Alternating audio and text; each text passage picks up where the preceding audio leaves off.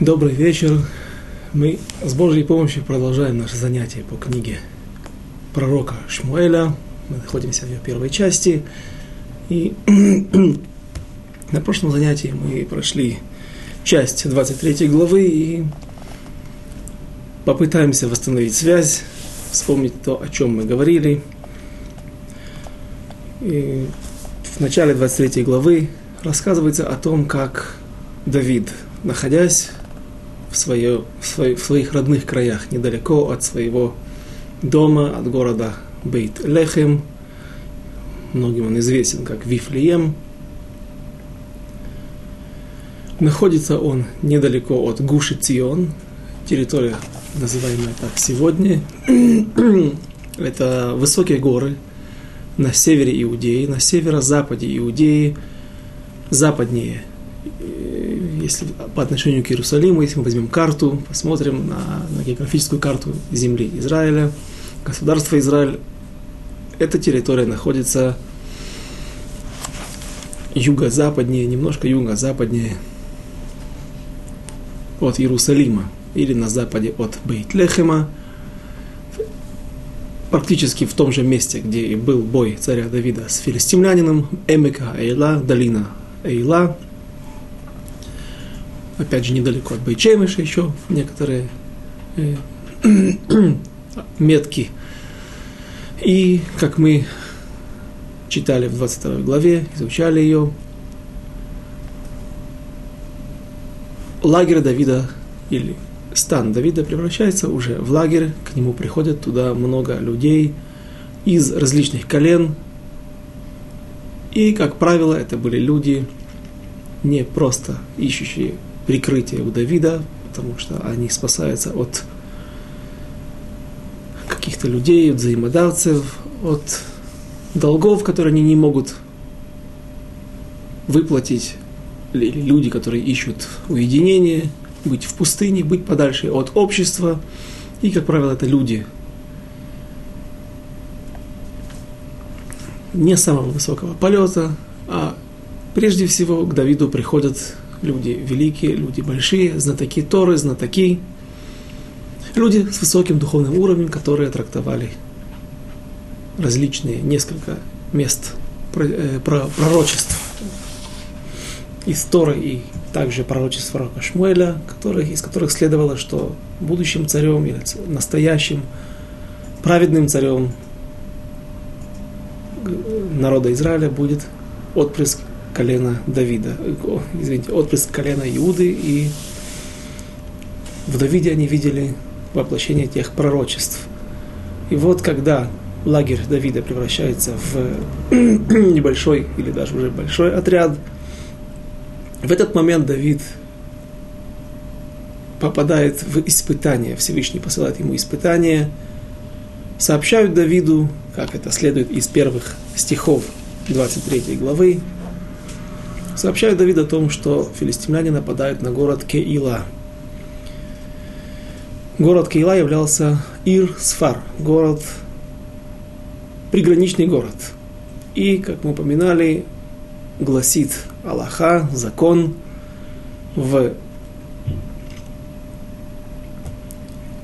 Шурхан Арухе, в части его Орах Хаим, Симан Шин Хафтет, 329 параграф, что если приходят враги воевать с пограничным городом, и даже если они нападают не на их целью не является захватить в рабство, в плен как можно больше душ еврейских, убить евреев, а только мамон, только имущество интересует их, в такой ситуации нельзя нарушать субботу, если идет речь о городе, находящемся внутри границ Израиля. Если же город находится на границе, то можно нарушать субботу и выходить против этих врагов, даже если речь идет об искей каш ветевен, солома и сена. Даже если враги приходят и берут вещи, которые очень мало пригодны для хозяйства. а какая причина этому? Почему разрешается и даже является мецвой заповедью идти и воевать, нарушая субботу с врагами, потому что, чтобы шелотие эрец ноха лейхабеш, чтобы не стало в глазах врагов и народцев земля легка для захвата. То есть они увидят, что евреи не воюют в субботу, они увидят, что прежде всего у них может создаться иллюзия, что евреи вообще не отвечают, когда не отвечают, не выходят на контрудар, на войну против погромов, целью которых является имущество, захват имущества. Или же они обратят внимание, что в субботу евреи не, не воюют, и поэтому будут нападать именно в субботу, и так им станет удобно нападать на Израиль, и таким образом они могут часть за частью отрезать у евреев их земли, захватывать, порабощать участок за участком, территорию за территорией. И поэтому Аллаха гласит вновь, что если же идет речь о городе приграничном, а, как мы помним, эти места, они пусть сегодня находятся внутри земли Израиля и всегда находились внутри святой земли, но территория современного сектора Газа, Ашкелон, Ашдот, Кирият Гат, в общем-то, практически до Большого Тель-Авива, территория колена Дана. Всеми этими местами обладали тогда филистимляне, и власть их распространялась до иудейских гор и до Бейчемиш, если вы помните, кажется, в седьмой главе, когда попадает ковчег завета на семь месяцев в плен к филистимлянам, то там описывается все передвижение ковчега между городами. В трех местах он побывал. И в конце концов филистимляне возвращают его в ближайший город, который был Бейчемиш, ближайший город, где проживали евреи. Поэтому места эти пограничные – и вот Давид решает выйти на войну, на помощь своим братьям. В его стане произошло, его стан был разделен. Его советники, ближайшие соратники разделились на два лагеря, а может быть лагерь состоял, два лагеря состояли, с одной стороны Давид, а с другой стороны все остальные его люди, и их таанот, их утверждения были понятны. Мы сейчас находимся здесь, в Иудее, Анахну Ирей, мы сами боимся Шауля, мы находимся вне закона, мы постоянно под опасностью преследования, и сегодня мы увидим, насколько тяжелы были преследования Давида, его попытка уйти от царя Шауля. И вот в этой ситуации царь Давид все же пытается убедить своих соратников для того, чтобы в том, чтобы пойти на город Кейла против филистимлян и помочь своим братьям, потому что какое бы тяжелое время не было, но мецва, заповедь всегда остается заповедью. И кроме того, царь Давид знает, что в конце концов, если уж он помазан на трон, великим пророком, величайшим пророком, который шакуль, взвешен, имеет тот же вес приблизительно, тот же, приблизительно тот же вес. У каждого свои аспекты, у каждого была своя роль, каждый был в своем поколении, но такой же вес, так говорят Шакульки, Негед Мошев и Аарон. Пророк Шмуэль имеет такой же вес, как и Моше и Аарон, и это говорит само за себя. И вот Давид уверен, что он будет царем, а царь, прежде всего, главная забота его о народе, о его духовном уровне и о его защите – всегда, когда приходит, недавно я видел Мидраш, я не, не могу процитировать точные слова, но когда говорит он так, когда приходит беда, глаза народа устремлены к его царю. Поэтому Давид, наверное, решается все же пойти на Кейлу, точнее, на, выступить на защиту города, жителей города Кейла, и при этом он спрашивает Урим Ветумим, и ему отвечает Всевышний через Урим Ветумим, что да, пойди, и я, ты сможешь выручить евреев и остаться живым. Так, так, такой смысл вытекает из второго вопроса. Все это мы смотрели, разбирали на прошлом занятии. И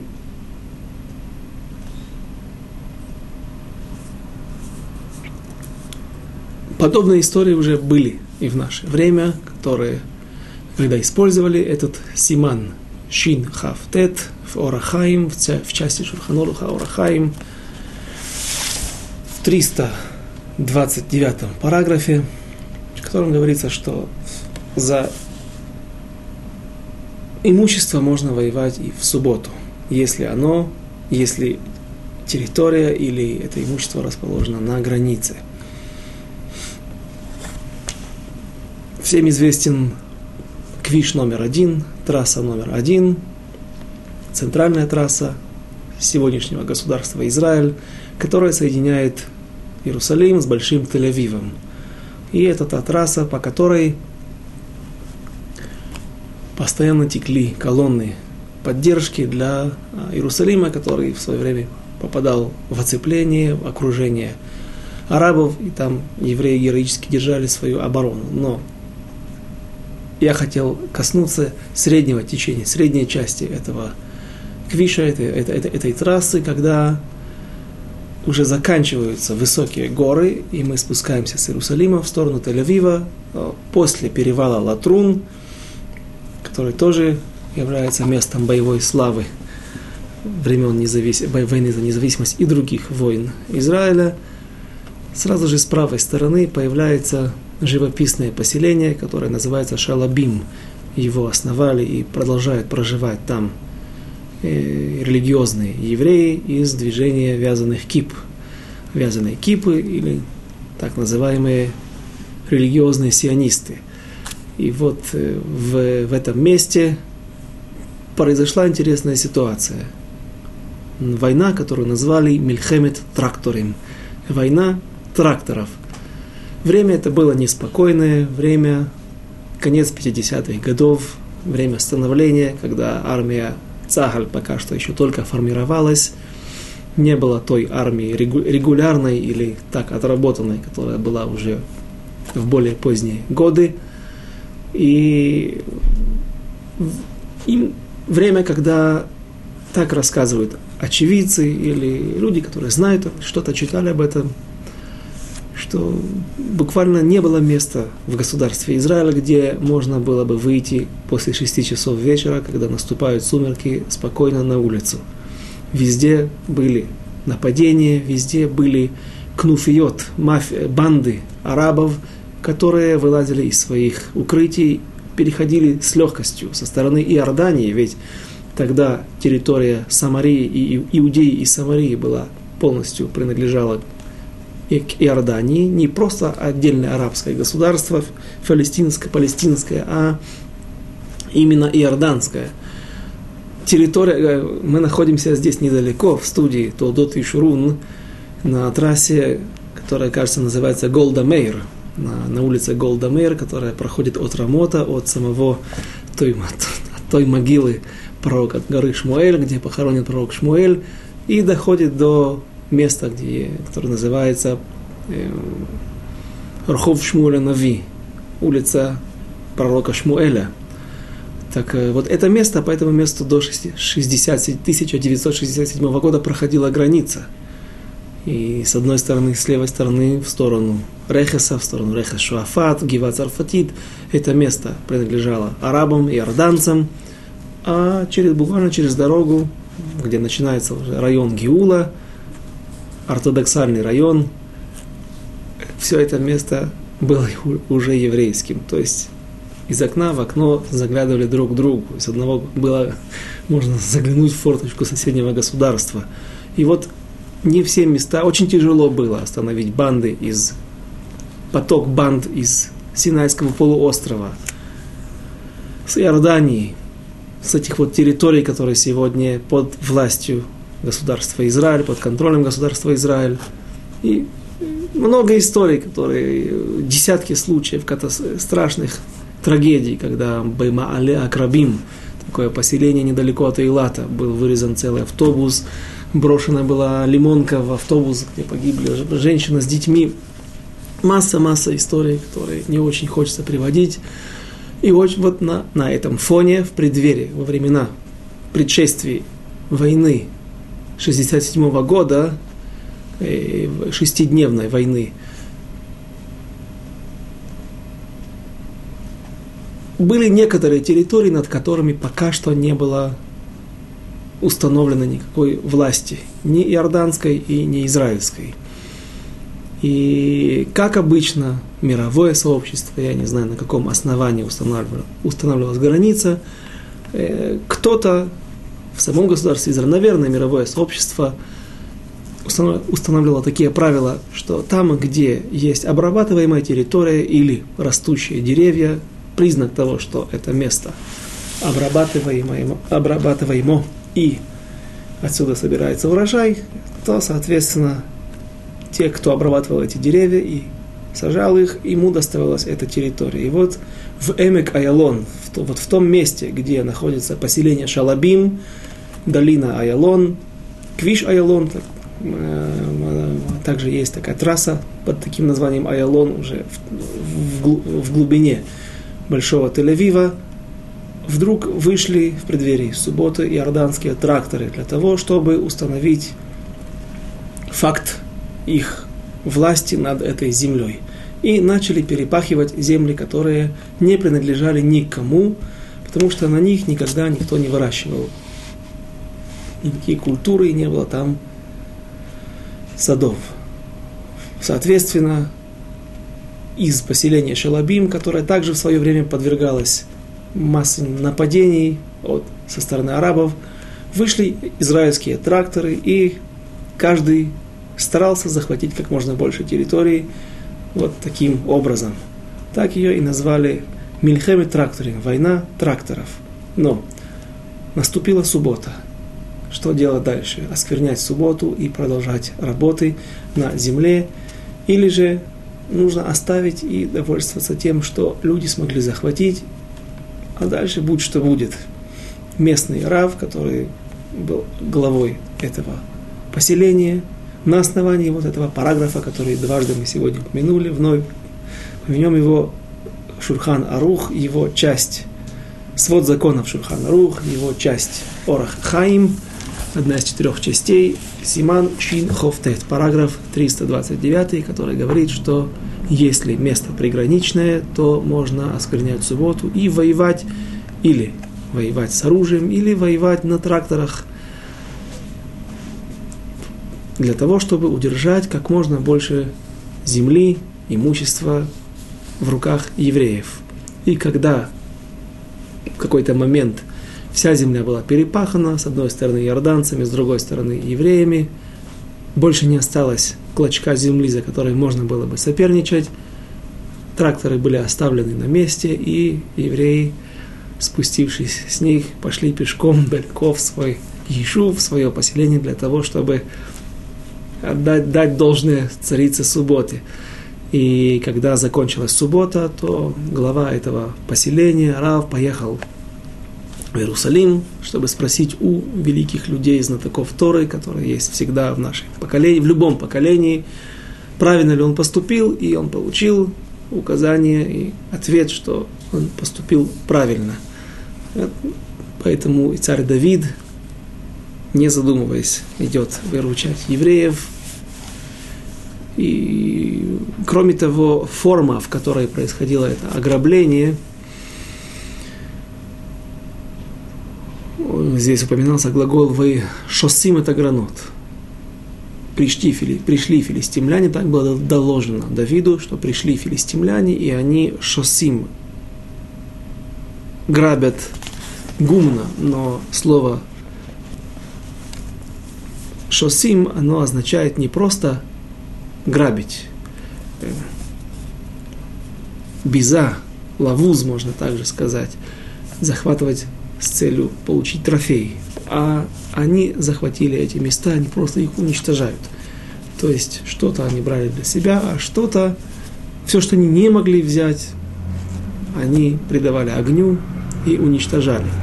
форма была очень тяжелая. После себя они оставляли большой вред, большой урон, нанося большой урон имуществу евреев. Вот давайте продолжим 23 главу. В ней есть несколько событий, на которых также мне хотелось остановить наше внимание.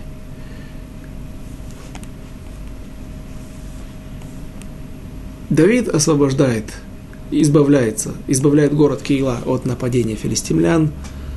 И на какое-то время благодарные жители города Кейлы, город Кейла, предлагают Давиду остаться и погостить у, него, у них вместе со всеми людьми. И Шауль, разумеется, получает донос от кого-то. Мир, к сожалению, не без добрых людей, как говорит поговорка в кавычках. И Шауль собирается прийти и осадить город Кейла. Написано, что он созвал весь народ, чтобы идти огромной армией и нападать на небольшой город и на ту горстку людей, несколько сот человек, которые составляли отряд Давида. Давид вопрошает Всевышнего через Урим и Тумим, спрашивает, сдадут ли меня люди в руки Шауля, и Давид получает ответ, что да, жители Киилы не так знает Всевышний, они планируют, зная о приближении или о намерениях царя Шауля прийти к городу, к их городу и осадить его огромной армией, всей израильской, они уже в сердцах или между собой договариваются о том, что, наверное, они не, не дадут прикрытие Давиду, а сдадут его в руки царя Шауля. Попытаться сказать в их оправдание, что люди эти были, к сожалению, научены страшным опытом. То, что произошло совсем недавно в городе Нов, когда был вырезан целый город вместе с не только полностью семьями коинов, а также и их скотом, такое жестокое отношение к тем, кто, каждому, кто, на кого попадает подозрение в сотрудничестве с Давидом и его людьми, и поэтому жители Кейлы, наверное, скорее всего, от страха, решают сдать Давида царю Шаулю. Давид узнает об этом от Всевышнего и собирается вновь в путь. Уходить, прятаться, менять свое место расположения. Жизнь на колесах, жизнь в постоянном страхе преслед... перед преследованием. Но Давид все же не осуждает так жителей Киилы, как жителей города Зив. Кто же такие были жители города Зив? Где этот город? Сейчас мы... И что же произошло? Почему Давид посвятил целый стих, целый мизмор Таилим, псалом, в котором осуждает этих людей, а о жителях города Кейлы он не говорит –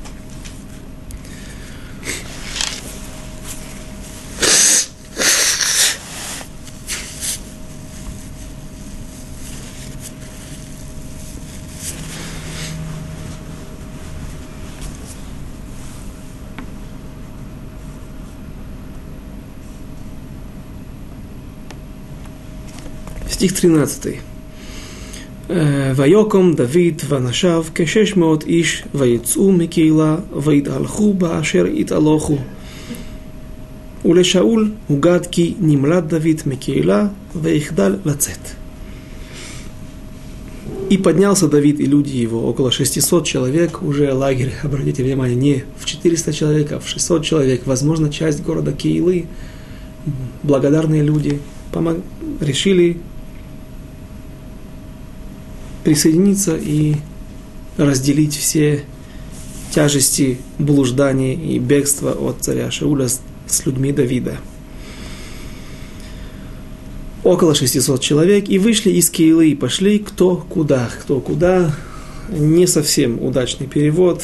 Я даже думаю, совсем неудачный перевод, неправильный в данной ситуации, потому что э, действительно здесь дважды повторяется глагол «алху», «ашер ит Аллаху», но комментаторы говорят о том, что кто куда можно понять. Я не знаю, какой смысл вкладывали в свои слова переводчики текста, который у нас есть, Масадров Кук, но э, можно ошибиться и подумать, что действительно разошлись кто куда, разбежались все, все по своим домам или маленькими группами, разошлись в, в какие-то места для того, чтобы их тяжелее было поймать. Вспоминается подобная история или подобная тактика у э, повстанческого партизанского движения Ковпака, которое были на территории э, Западной Украины и Белоруссии, когда они э, находились в тяжелом положении, так они разделились большими, небольшими группами по несколько десятков, 10-20 человек, и потом в каком-то месте они встречались и практически все дошли, смогли просочиться через вражеское, фашистское и махшмам окружение. И, так вот, все же этот смысл, он неправильный, или может привести нас к ошибке, а они не разошлись кто куда, а, пост... а двойной глагол шли, куда постоянно шли и шли, они меняли, так говорят многие из комментаторов, меняли место расположения, они практически не оставались на одном месте много времени, больше одного дня, э, сроки мы не знаем, но у них не было места, которое они могли обжить, привести в порядок для удобства постоянное скитание, постоянное изменение места расположения для того, чтобы их было тяжело найти. Стих 14. а, давайте закончим 13. А Шаулу доложено было, что Давид убежал из Киилы, и он отменил поход. Стих 14. Ваейшев Давид Бамидбар Бамецудот. Ваейшев Багар במדבר זיו, ויבקשהו שאול כל הימים, ולא נתנו אלקים בידו. а Давид жил в пустыне, в неприступных местах, и жил он в горах, в пустыне Зив, и искал его Шауль все время, но не предал его Господь в руки его. Шауль, когда он пытался, так следует из этого стиха, когда он пытался искать Давида самостоятельно, все же у него ничего не получалось, потому что если правильный тот смысл, который нам вкладывают в предыдущий 14 стих, наши комментаторы, Давид ведет очень тяжелую тактику, он постоянно меняет место расположения, не остается долго на одном месте, может быть, он возвращается в, старые места, но его тяжело найти в одном и том же месте. Стих 16.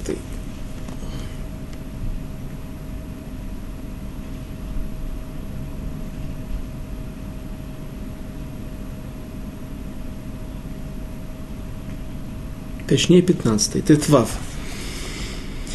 Ваяр Давид, ки яца Шауль левакеш эт навшо, Давид бамидбар Зив ба хорша. И увидел Давид, что вышел Шауль его искать. В Давид бамидбар Зив ба хорша. А Давид находится в пустыне. Зив ба хорша. Хорша это лесистая местность или небольшой лес, лесок –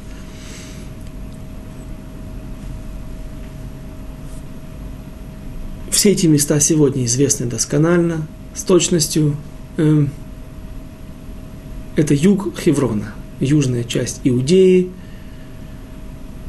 Не доходя до Бершевы, не нужно спускаться так далеко на юг. Хеврон и, если мы возьмем современную карту Израиля,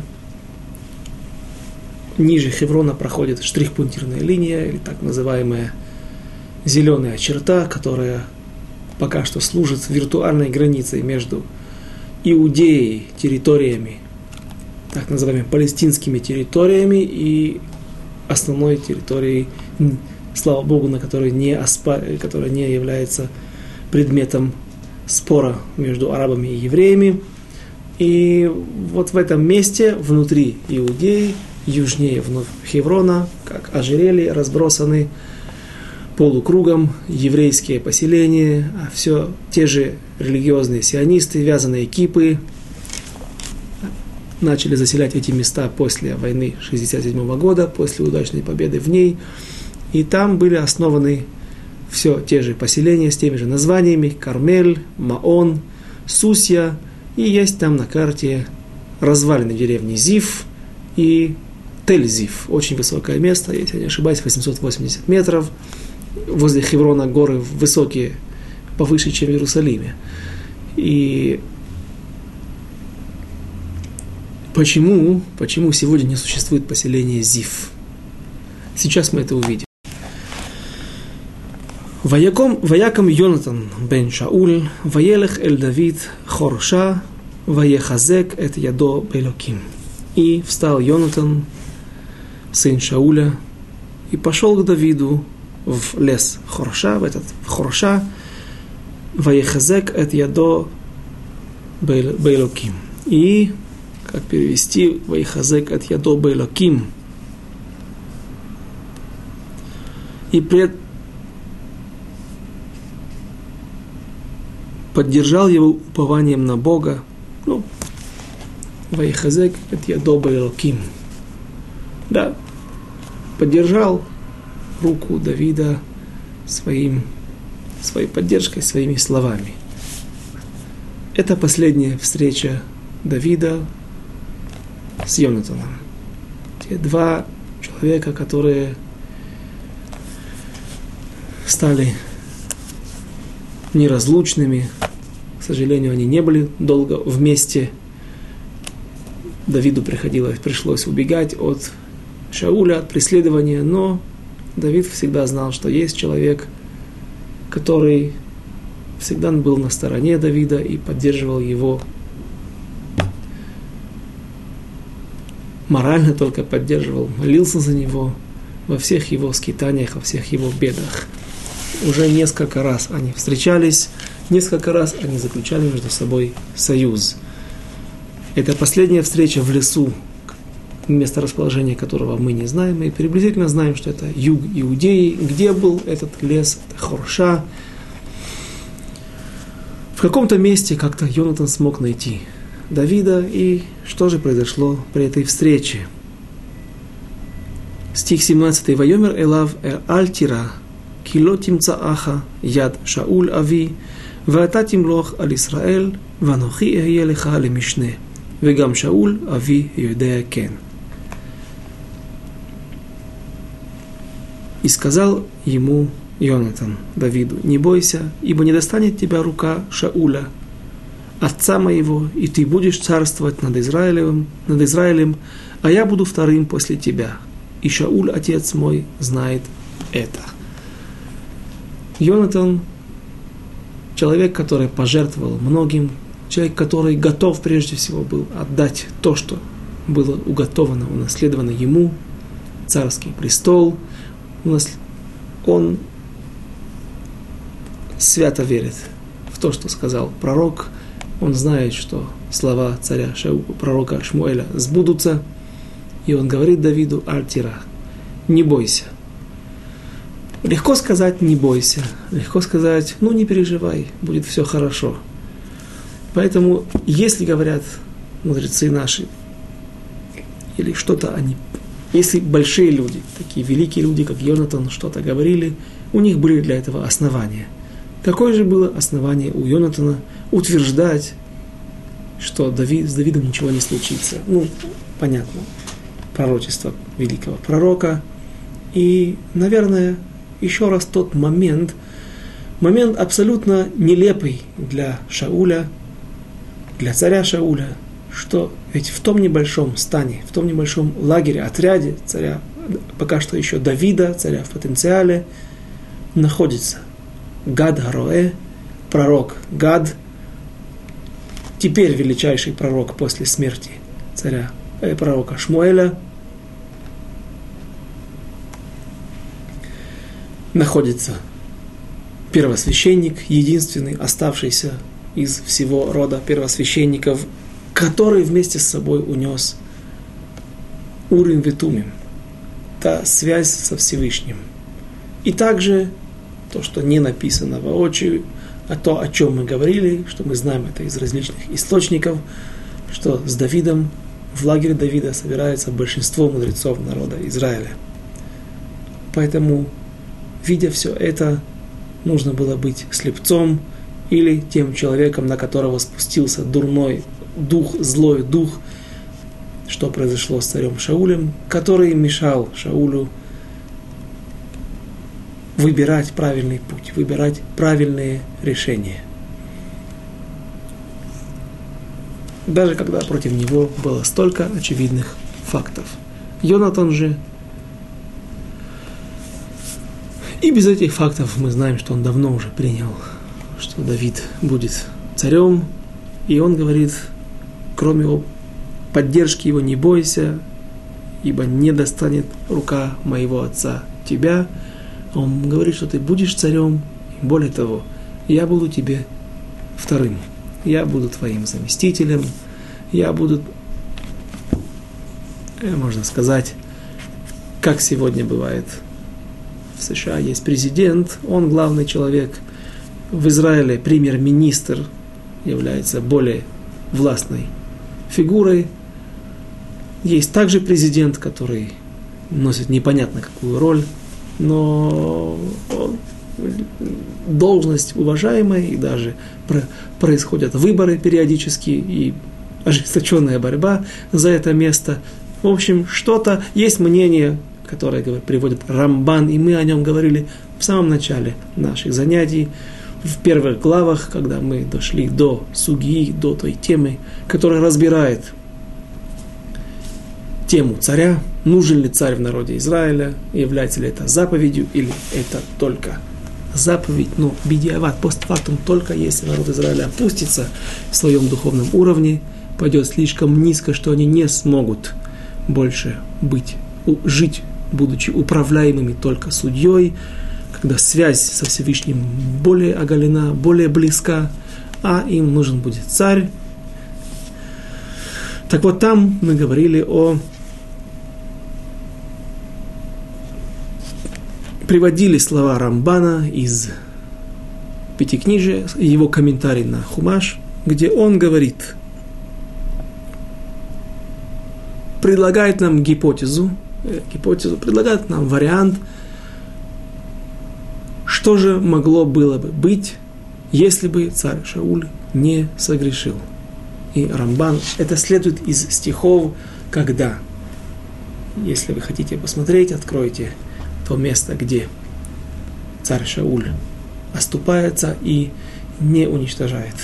Амалек не выполняет полностью заповедь уничтожения, уничтожения Амалека, и тогда пророк Шмуэль говорит, что это не скальта, ты ошибся, ты оступился, и Всевышний теперь, ата лотакум мархутеха баядеха, я не помню точно слова, но из, этих, из, из, из строк, которые говорит сам пророк Шмуэль, который знал истину и знал многие пути, которые, многие, много э, варианты раз, развертывания событий, которые могли, могли бы быть.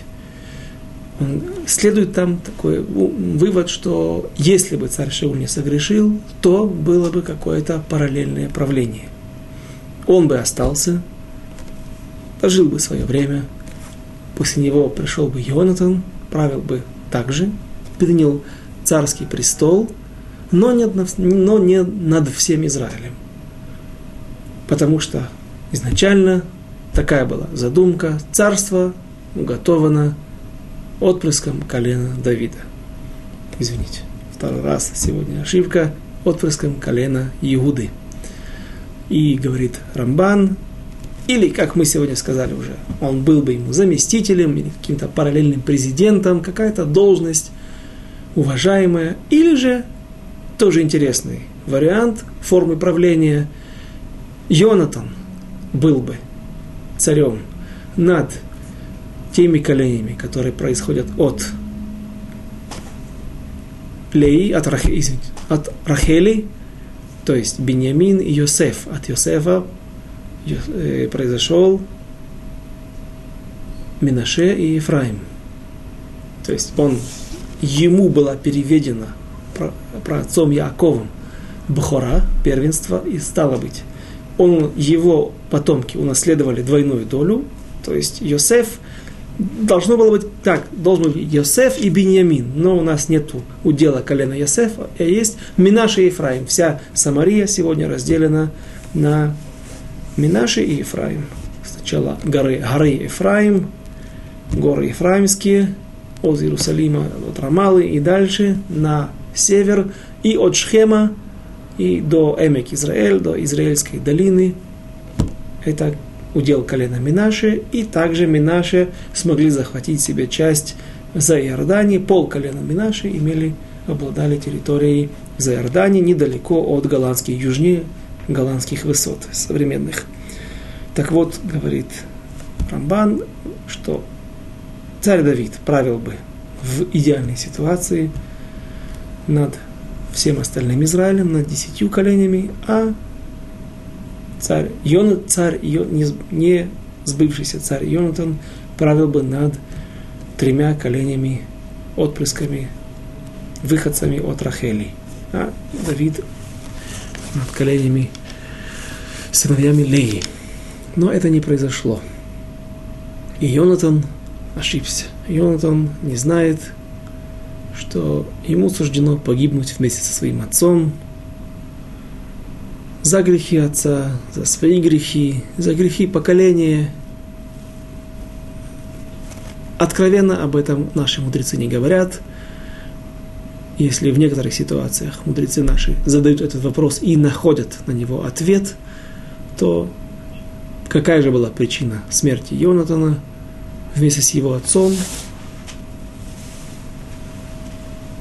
Об этом нигде не сказано – Единственное, что можно вспомнить ту гмару, строки из Вавилонского Талмуда, в которой говорится, что если бы Йонатан одолжил или снарядил бы Давида в путь, когда он убегал двумя хлебами, то не произошло бы уничтожение города Нова, и Дойга Думи остался бы жив, и царь Шауль остался бы жив, и, возможно, в общем-то, это причина, пусть косвенная, но для таких великих людей такие ошибки стоят дорого. Пройдем, продвинемся дальше. Стих 18. Ваихрету шнегем брит лифне Ашем. Ваейшев Давид Бахурша. Вайонатан Аллах лебейто. И заключили они союз перед Господом, перед Всевышним. Опять союз, опять они уже много раз договаривались. Один, э, вспомните, один, при, при последней встрече, при предпоследней встрече, и он, он обещает, просит у Давида, что когда он станет все же царем, что он не будет преследовать его потомков, его сыновей, внуков, как это принято, к сожалению, во всем мире, у народов мира, что когда приходит к власти новый царь, прежде первым делом он уничтожает всех близких и дальних родственников предыдущего царского, царской, предыдущей царской семьи. Об этом они уже договорились. Зачем? Что нужно еще? Чего не хватает? Почему нужно заключать новый союз? Разве Йонатан не верит Давиду? Йонатан уверен в словах Давида, что он будет выполнять клятвы и обещания, но в данной ситуации есть слово перед Господом. И заключили оба они союз перед Всевышним. В предыдущие разы они не встречались, а только один один друг с другом. Сейчас же есть Коин с Урим Ветумим перед Всевышним. Теперь свидетелем этой, этого брита, этого союза становится сам Всевышний. И Поэтому была необходимость, Йонатан видел необходимость заключить, укрепить те узы, которые были между Йонатаном и Давидом. А вот стих 19, который я давно обещал.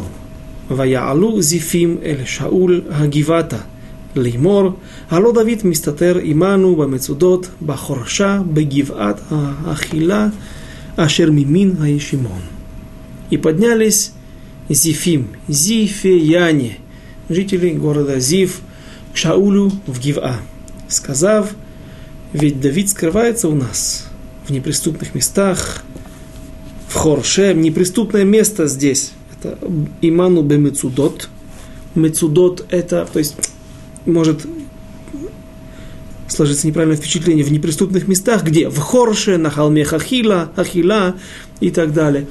Это не совсем верно. Первое место в списке это Бамецудот. Мецудот это ровные горы, ровные вершины гор, горы с ровными вершинами. И не неспроста появилось название у той крепости, известной крепости. Э, кто-то ее называет, люди, израильтяне любят называть ее гордыней Израиля, то противостояние между народом, между защитниками города, э, крепости Мецуд, Мецада, которая находится в иудейской пустыне, недалеко от Мертвого моря, которые держали три года оборону против римлян, и в конце концов все же закончилась эта оборона трагически. Как бы там ни было, название это происходит от название крепости происходит от географического ее расположения. Есть горы с острыми вершинами, а есть горы с ровными вершинами, и там наверху можно разбить лагерь для достаточно большого отряда, то, что нужно Давиду. С другой стороны, вокруг горы неприступной, как правило, есть немного возможностей подняться туда, единичные тропки – и Давид скрывается там. За это Мецудот в неприступных местах. Дальше в Хорше. Хорша, мы говорили, это лес. Это не слово с большой буквы, как пишется здесь. Какое-то географическое определенное название. Это не так. Хорша – это лес или лесистая местность. На холме Ахила, что направо от пустыни, от пустыни. Ешимон – это пустыня. И тут нужно также добавить вновь вспомнить, что правило очень интересное, с которого можно вынести много полезной информации и интересных вещей. Интересной информации э, в иврите, в святом языке нету слов синонимов, которые повторяют друг друга в точности. Просто другое звучание, другое, другая комбинация букв. Если есть слова синонимы, то они несут каждый в себе какой-то нюанс дополнительный, какую-то другую информацию, новую информацию. Так вот, Мидбар – это место, это, Мидбар – это пустыня попросту. Но это не Мидбар Каракум, и не Мидбар Кизилкум, и не Мидбар Сахара. Мидбар – это место пустынное, но пригодное для жизни. В Сахаре, если это не в месте оазиса жить невозможно, также и в других тяжелых местах, есть только пески и нету воды. В Бамидбар, Мидбар понятие в святом языке, на иврите, Мидбар это место малозаселенное, место, где действительно нет много дождей, но встречаются источники, встречаются какие-то ручьи, где можно пасти скот. И, и, и там есть, пусть скудная, но достаточная растительность, подножный корм, корм для мелкого скота. И поэтому Бемидбар, Тамид всегда пасли мелкий рогатый скот. Давид, царь Давид, проводил свое в одиночестве э, именно в, пустыне иудейской, Бамидбар Иуда. А вот слово Ешимон, Ешимон от слова Шмама. Шмама это действительно место, где нет ничего. Это уже что-то наподобие пустыни Сахара, то место, где оно практически непригодное для проживания. Слово Ешимон здесь употребляется в смысле, то слово пустыня это Ешимон, место непригодное для жизни, и Давид бывает здесь. Ему приходится бывать там. Я не был в Иудее, не был в Хевроне, но по рассказам действительно есть там места очень плодородные, очень хорошие, самые лучшие, может быть, я ошибаюсь, может быть, виноделы со мной поспорят, но самые лучшие виноград, виноградники в районе Хеврона. При этом есть совсем недалеко, чуть южнее, в самой иудейской пустыне есть места, как мы видим, что они абсолютно не пригодны для проживания. И все это на достаточно небольшой территории, на нескольких сотнях квадратных километров, может быть, даже меньше – и вот жители Зифа, город Зиф, Тель-Зиф, можете посмотреть на карте, в сторону, на юго-восток от Хеврона находится Тель-Зив, возвышенность Зив. Там, наверное, был этот город, и вот жители этого города проявляют излишнюю инициативу. Они до того, как царь Шауль их попросил, до того, как они подвергаются опасности, над ними вообще такая опасность не нависает, они по своей собственной инициативе посылают гонцов к царю Шаулю и рассказывают ему о том, что нам известны стоянки э, Давида и его отряда, те места, где они постоянно маневрируют, из которых они, э, место, места, которые они меняют один за другим, и поэтому ты пока что не смог их поймать, но мы уже с точностью установили его маршруты, его места, и можно установить наблюдение. Возможно, это было предложение. Так мы сейчас увидим из следующих стихов. Мы можем установить наблюдение за каждым из этих мест. И как только Давид и его люди появятся в этом месте, мы дадим тебе знать и будь готов идти на ловлю. Откроем пророки. Можно попросить Писание, две книги пророков взял обычно зеленые Писание, а синие пророки. Себя. В книге Таилим.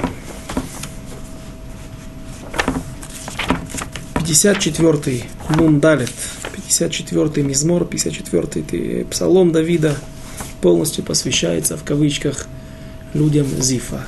Царь Давид, будучи уже царем, возможно, он сочинил этот стих в сердцах, когда еще он был в бегах от царя Шауля.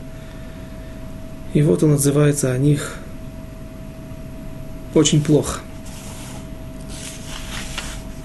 руководителю на Нагинот, вновь Псалом 54. Маскиль Давид, Маскиль Давид, когда пришли Зифеи, Зифияне и сказали Шаулю, ведь Давид скрывается у нас, Боже, именем, именем Твоим спаси меня и силой Твоей, вступись за меня. Боже, услышь молитву мою, внемли словам уст моих, ибо чужие восстали на меня и жестокие искали души моей, не имели Бога пред собой. Села, вот Бог помогает мне, Господь поддерживает душу мою, обратит Он зло на врагов моих. Верностью Твоей истребит их, добровольно принесу жертвы Тебе. Славить буду имя Твое, Господи, ибо они, оно, благо, ибо от каждой беды Он спасал меня, и поражение врагов моих видел глаз мой. Ну, мамаш проклятие просто проклинает и желает смерти, желает обратить свое зло против этих людей. И очевидно отличие в поведении жителей города Киила, которые были наверняка благодарны Давиду, но боялись за жизнь свою, за жизнь своих детей, жен, за жизнь своих семей и все, что у них есть, и поэтому они готовы были не по собственной инициативе. И только в мыслях они планировали отдать Давида в случае смертельной опасности, которая может нависнуть, если она нависнет над их городом и над их семьями. Жители же Зифа, во-первых, не находились в этой ситуации, во-вторых, это была инициатива с их стороны, и не только они сдают Давида один раз, а предлагают обширное сотрудничество с царем Шаулем.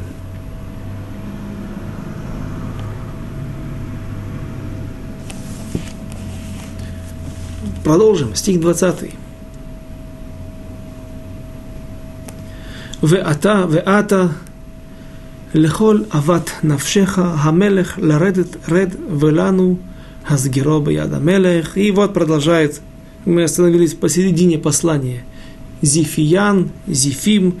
А теперь, если хочешь ты, царь, спустись, спускайся, в наше дело предать его в руки, и, а наше дело предать его в руки царя.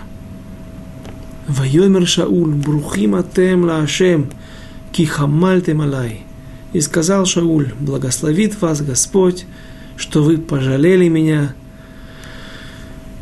Вновь и вновь видно, что царь Шауль видит себя преследуемым, видит себя несчастным, видит, нуждается в том, чтобы его жалели. Леху на ахину от удеу уру эт мекомо, ашер тие мира аушам ки амар элай аром яримху. И сказал Шуль, да благословит вас Господь, что вы пожалели меня, идите же, подготовьтесь еще и разведайте, и высмотрите место его, где он бывает. Он не принимает их на слова, не верит им. Не просто не верит, наверняка он верит, но он знает, что информация, которую приносят, принесли ему зифияне, она уже устарела. Он знает прекрасно своего зятя. Он знает откуда, и разведайте высмотрите место его, где он бывает, где, кто видел его там, ибо мне сказали, что он очень хитер. Ки амар элай, аром я ариму. Перевод, ибо сказали мне, что он хитер. Сказали, на русском языке переводят во множественном числе. Здесь же в стихе написано в единственном числе. Ки амар элай, ибо сказал мне. Кто сказал мне? Кто-то мог сказать, ну, как можно, как перевели здесь, а есть комментаторы, которые говорят, когда-то Давид сам сказал мне, когда он был главно, главнокомандующим наших войск, общеизраильских, моих войск Шауловых, когда он ходил на войну, он рассказывал мне, какую военную тактику он предпринимает. И он всегда аром ярим, аром это хитрость. Он всегда воюет хитростью он разделяет армию на некоторые, на маленькие отряды, и таким образом может налетать с разных сторон. И, и во-первых, тяжело воевать против, с одной стороны, небольшого количества солдат, но проблема, что ты не можешь их окружить, потому что они, наоборот, окружают тебя, они нападают со всех сторон. Кроме того, может создаться впечатление, что нас окружают вдруг крик «Ура!» с одной стороны, за царя Шауля, за, за Всевышнего, вдруг «Ура!» с другой стороны, и, соответственно, в рядах филистимлян и других врагов могла возникнуть паника. Наверное, что и происходило. Так объясняют некоторые комментаторы, что Шауль говорит, я знаю моего зятя, когда-то он мне сам делился своими военными премудростями, хитростями, его военной тактикой – Поэтому в Амар Элай он сказал мне Аром Ариму. Я, он очень хитрый. И высмотри, Уру, стих 23, Уру уду микол хамахавоим, ашер יתחבא שם, ושבתם אליי אל נכון, והלכתי איתכם, והיה אם ישנו בארץ, וחיפשתי אותו בכל אלפי יהודה. Вновь стих, который требует небольшого разъяснения, насколько нам позволяет время. Всегда говорить есть о чем, всегда очень много информации. И вы смотрите, разведайте все его убежища, в которых он скрывается, и возвратитесь ко мне, удостоверившись, я пойду с вами, и будет, если он в этой стране, то я буду искать его среди всех семейств Иудиных. Есть объяснение. Альфе Иуда – это различные районы – семейства получали по жребию какую-то определенную территорию. Но есть объяснение, которое говорит о том, что царь Шауль говорит, а я, в свою очередь, заставлю, я смогу принудить, вынудить всех иудеев, которые пока что не помогают мне, как вы, благодарные мои граждане, я заставлю их всех чтобы они каждый доносил о Давиде, и у них не будет выбора, потому что я могу покарать смертной казнью. На этом наше время подошло к концу. Что же произойдет дальше? Интереснейшие события, тяжелейшие моменты в жизни. Один из тяжелейших моментов в жизни царя Давида. Об этом, без Раташем, в следующий раз. До свидания, до следующих встреч.